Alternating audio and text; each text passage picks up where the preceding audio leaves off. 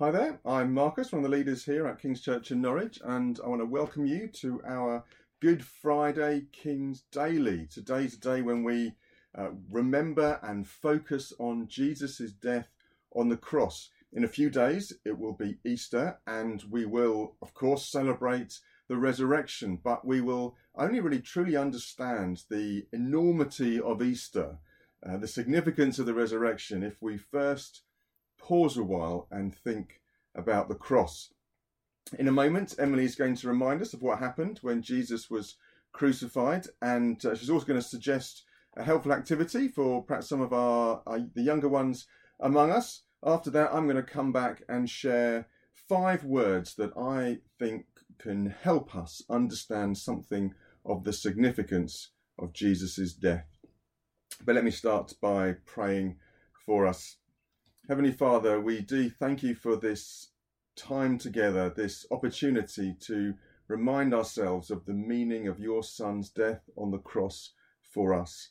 We ask that you'd be with each one of us right now, wherever we are, uh, and reveal uh, through all that we, we look at and, and hear and talk about today more of your love and your goodness to us in Jesus. Amen. Emily, over to you.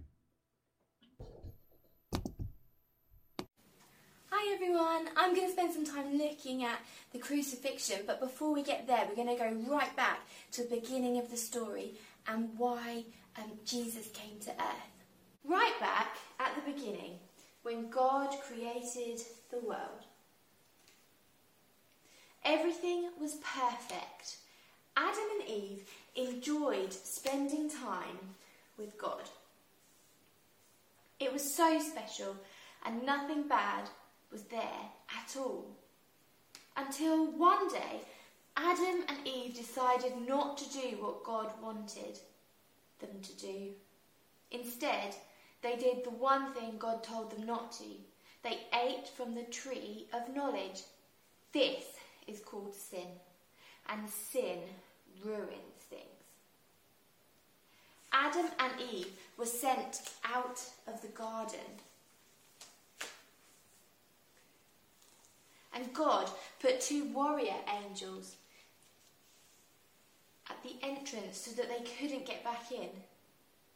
But even though they'd messed up, God made a promise that one day he would send a rescuer to set things right, to make a bridge over the gap made by sin. This is Jesus.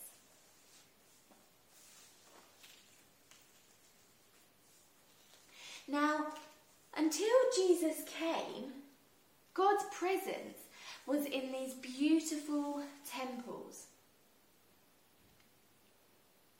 And a really, really, really thick, huge curtain was put up.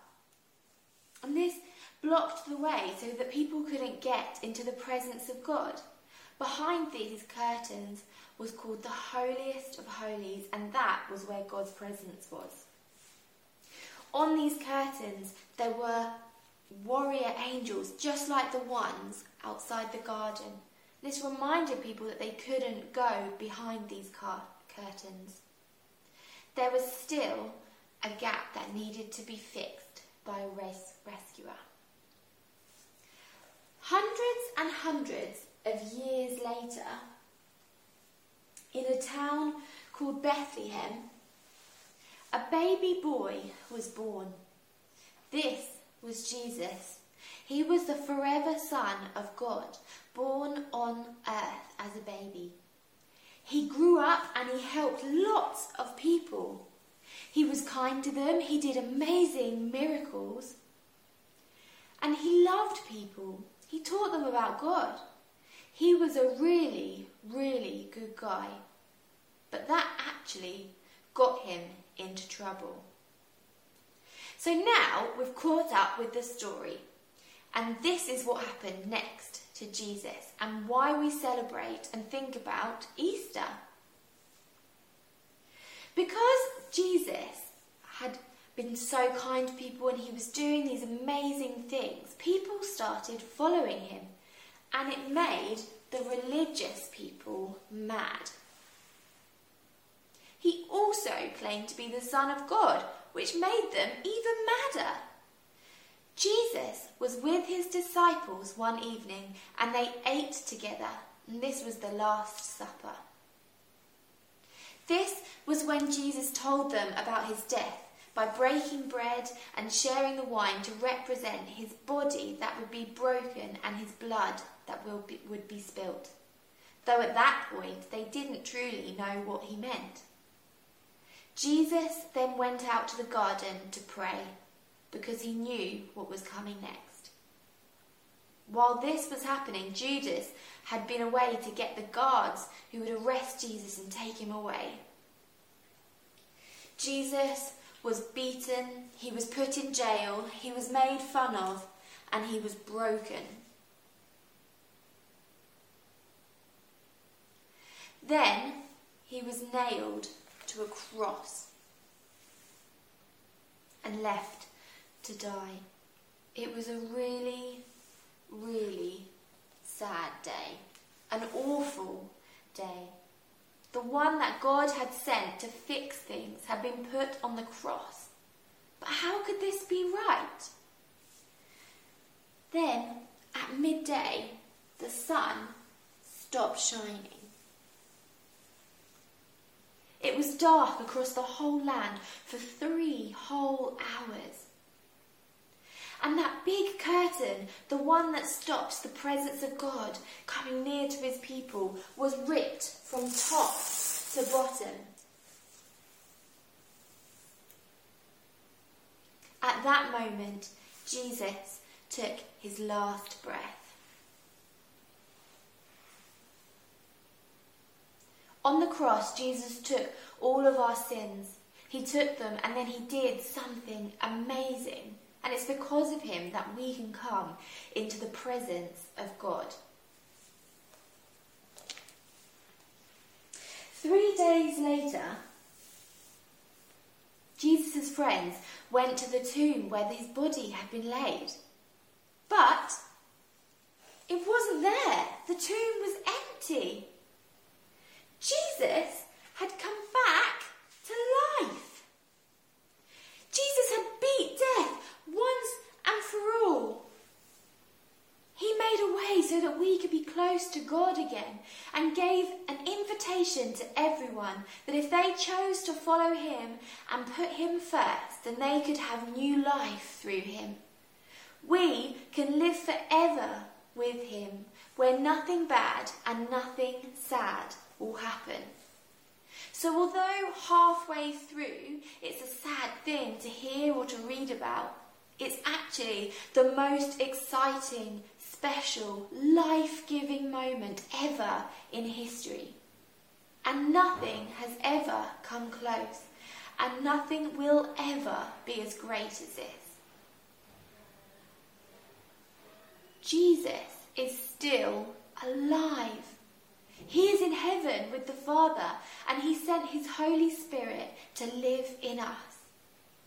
God did all this because He loves us so much. He literally gave everything. Isn't that amazing that Jesus gave everything for us so that we could be friends with Him? Amazing. So, in your Easter packs that we posted to you, um, over the last week, you should have had a paper plate and you might want to decorate your paper plate. As we heard, um, the sky went dark when Jesus died on the cross. So I've done a bit of a sunset picture. You can draw whatever you want on the back of yours, that's fine. And then cut out three crosses because we also know that Jesus was crucified with two other criminals as well. So that's why there's three crosses here. And then you can stick this up somewhere and that can remind you of the amazing sacrifice that Jesus um, gave for us. Thanks, Emily. It's it's not always easy, is it, actually, for our minds to to linger on the cross, to think about what's happened there. It would have been such a gruesome and upsetting sight. Uh, it's almost imaginable to, imaginable to me, therefore, that uh, people actually mocked Jesus as he hung there on the cross. Such was the hatred that was directed towards Him. The crucifixion is something that we might want to turn away from, but the Apostle Paul uh, said to the church in Corinth that it was of first importance. He wrote, For I delivered to you as of first importance what I also received, that Christ died for our sins in accordance with the Scriptures.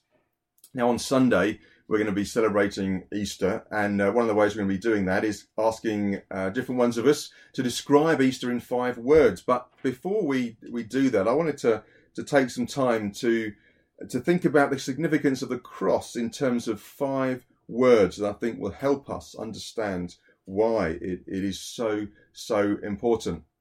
So uh, we'll take, I don't know, a couple of minutes perhaps on each one. And hopefully, as we do, the Holy Spirit will uh, reveal to us more of what, what God is like and of what He achieved for us and revealed to us on the cross. So the first word is sacrifice. Now, throughout the Old Testament, God taught his people that their sin, their wrongdoing, would result in death. It, it, was an inevitability stemming from God's goodness.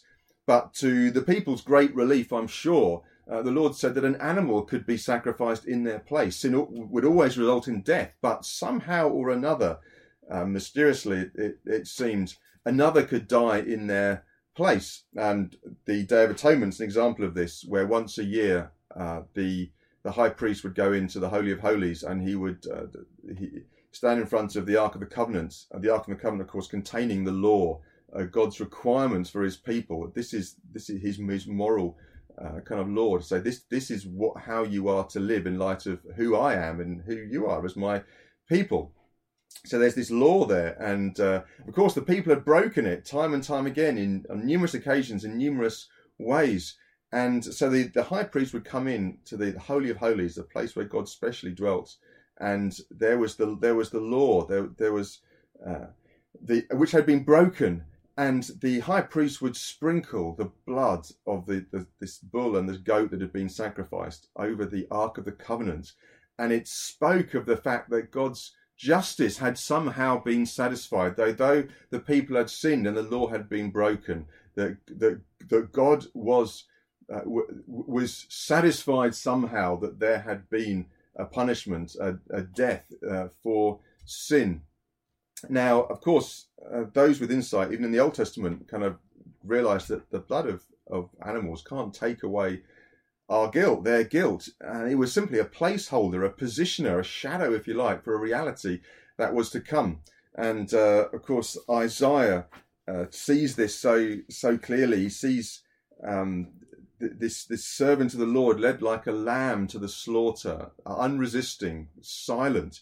And later, of course, in the New Testament, John the Baptist identifies Jesus as the Lamb of God who takes away the sins of the world. Jesus, of course, is our sacrifice for sin.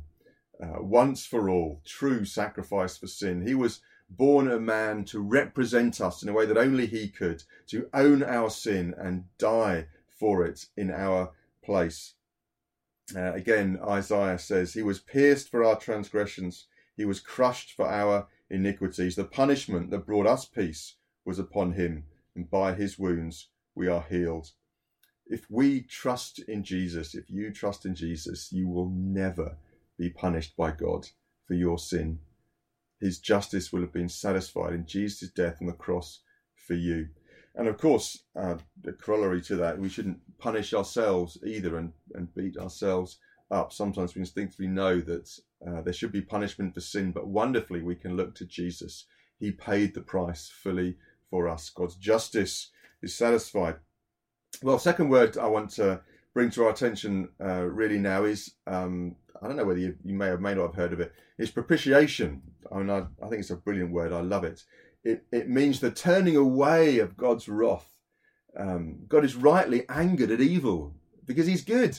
And I, I, I think you, you can see two aspects in, in, in the Bible, it seems to me, of God's response to evil. He passively removes his presence from it to bless, but he, he actively uh, comes against it in wrath to punish. And I must confess, I sometimes uh, find it difficult to to understand the extent of God's righteous anger against sin. And I think it's because I'm just used to experiencing relative goodness. I, I, apart from God's revelation to me in His words and by the Spirit, I, we don't encounter pure goodness, pure holiness um, perfect goodness. We're always kind of looking at relative goodness. Red, someone is might be relatively good relatively to someone else, and so on. God is perfectly good through and through. And so when his when when perfect goodness encounters evil, we should expect the result to be somewhat explosive. And it's true that God is angry against evil. The Bible talks a lot about his wrath against evil, and not just uh, against the the evil that's been done to us, but also the things that we have done that that are wrong now, on the cross, wonderfully, Jesus drank the cup of God's wrath against our sin to the last drop. His death satisfied God's just and righteous wrath against sin. And God's anger was turned away from us in Christ. God's anger is turned away from us as we trust in Jesus. The Bible talks about us being united with Christ and his death counting for ours. In a very real sense, we were crucified with Christ. And because of that, God's anger is turned away and uh, wonderfully um, he draws close to us to to bless us. And uh, let's go to isaiah again isaiah 12 you will say in that day i will give thanks to you o lord for you uh, though you were angry with me your anger turned away that you might comfort me. Behold god is my salvation. I will trust and not be afraid. For the lord god is my strength and my song. He has become my salvation. And i can't resist going on because i love this bit. With joy you will draw water from the wells of salvation. Wow, this is what a wonderful salvation that we have that in Jesus, the God's wrath against our sin, God's right righteous, his right wrath against our sin is turned away and God draws close to us to to share with us his joy. That's so good. Well, let's move on to the third word now. The third word is purification, uh, or you might say cleansing. I don't know if you ever feel uh, impure or defiled. Well, again, the good news is that the blood of Jesus purifies us from unrighteousness. It means we can enjoy a clean conscience. Um, it means we can draw close to God with uh, with boldness. While propitiation focuses on kind of God's attitude towards sin, here perhaps there's more of a, a focus on our, our state before God, on our our our state, our impurity before Him the Apostle John writes about the good news that if this is in uh, in one John one, if we walk in the light, He God is as He God is in the light. We have fellowship with one another, and the blood of Jesus, His Son, cleanses us from all sin. If we say we have no sin, we deceive ourselves, and the truth is not in us. If we confess our sins, He is faithful and just to forgive us our sins and to cleanse us from all unrighteousness. The blood of Jesus speaks of his death in our place, and it is this and nothing else that can take away our sins. Uh, just let me just read to you from from Hebrews. Uh, this is Hebrews 9. If the blood of goats and bulls and the sprinkling of defiled persons with the ashes of a heifer sanctify for the purification of the flesh, this kind of this kind of I guess an outward outward sense of purification, how much more will the blood of Christ, who through the eternal Spirit offered himself without blemish to God, purify our conscience from dead works to serve the living God? You see the, the depth of this purification. It's not just that God gives us a blank slate to have another go. He purifies our conscience, he purifies our hearts such that we we desire the right thing. We want to do the right thing. He empowers us at the level of our desires to do the right thing. Such is the power of the blood of Jesus to cleanse us and purify us at the level of our heart. And uh, it's wonderful, isn't it? Let's move on to the fourth word, which is reconciliation. Uh, this speaks of two parties that have been previously estranged from one another, at odds from one another, and war with one another, even being brought back into peaceful and harmonious relationship. Many, and certainly I did, live as enemies of God. We didn't want anything to do with Him. But worse than that, I mean, God wanted a relationship with us, but there was a problem. There was a challenge here, and it was our sin. Again, let's turn to Isaiah, Isaiah 59. Your iniquities have made a separation between you and your God, and your sins have hidden his face from you, so that he does not hear. This is a terrible thing to, to happen, to have God hide his face from you, to have him shut his ear to you. That um, that speaks of a breaking off of relationship, a terrible break in relationship. But in Jesus, this relationship can be restored. This relationship that's been ruined by our sin um, can be restored in Jesus, and we can be reunited to God in Jesus because He was forsaken for us so that we could be accepted. This is uh, Paul writes to the church in uh, in Colossae. He writes to the Colossian church. For in him all the fullness of God was pleased to dwell, and through him to reconcile all things to himself, having made peace through the blood of his cross. Isn't that wonderful? Uh, through Jesus, we can be reconciled to God, enjoying relationship with God as our Heavenly Father, no less. And this is the extent of the reconciliation that's happened.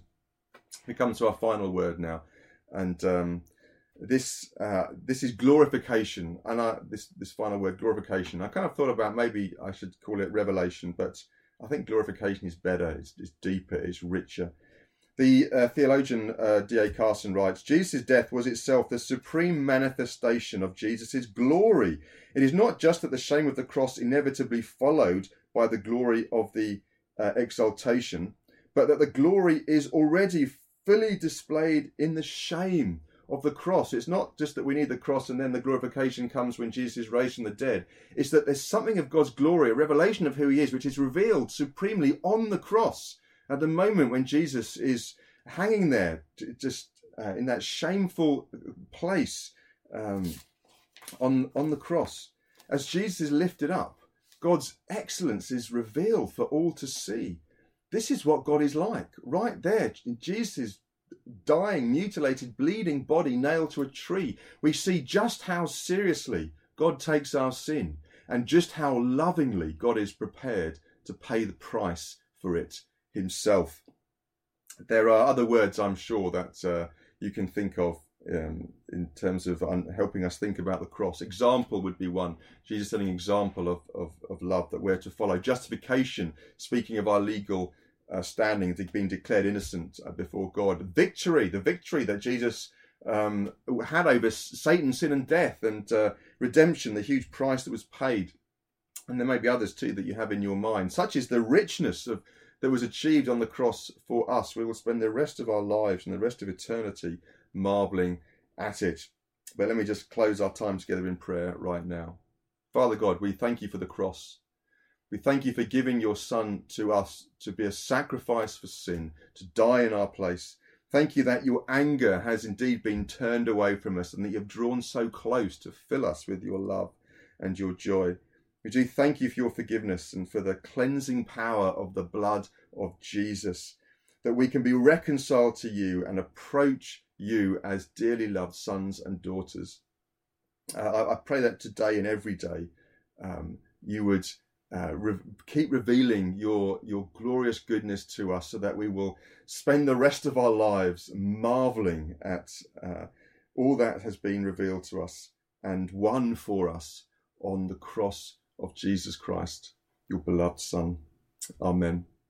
Well, uh, I'll leave a link below to to Matt Redman's song once again, and uh, hope that might, maybe that will help help us as we think more about God's grace, uh, the, the grace of God revealed to us uh, on the cross, and uh, again help us express our thanks and praise to the Lord in worship for all that He achieved there. So uh, that's the end of our, our, time together. God bless you. Uh, check out the uh, the link and uh, look forward to to being together, or albeit perhaps on on screen and celebrating Easter together in a few days. God bless you.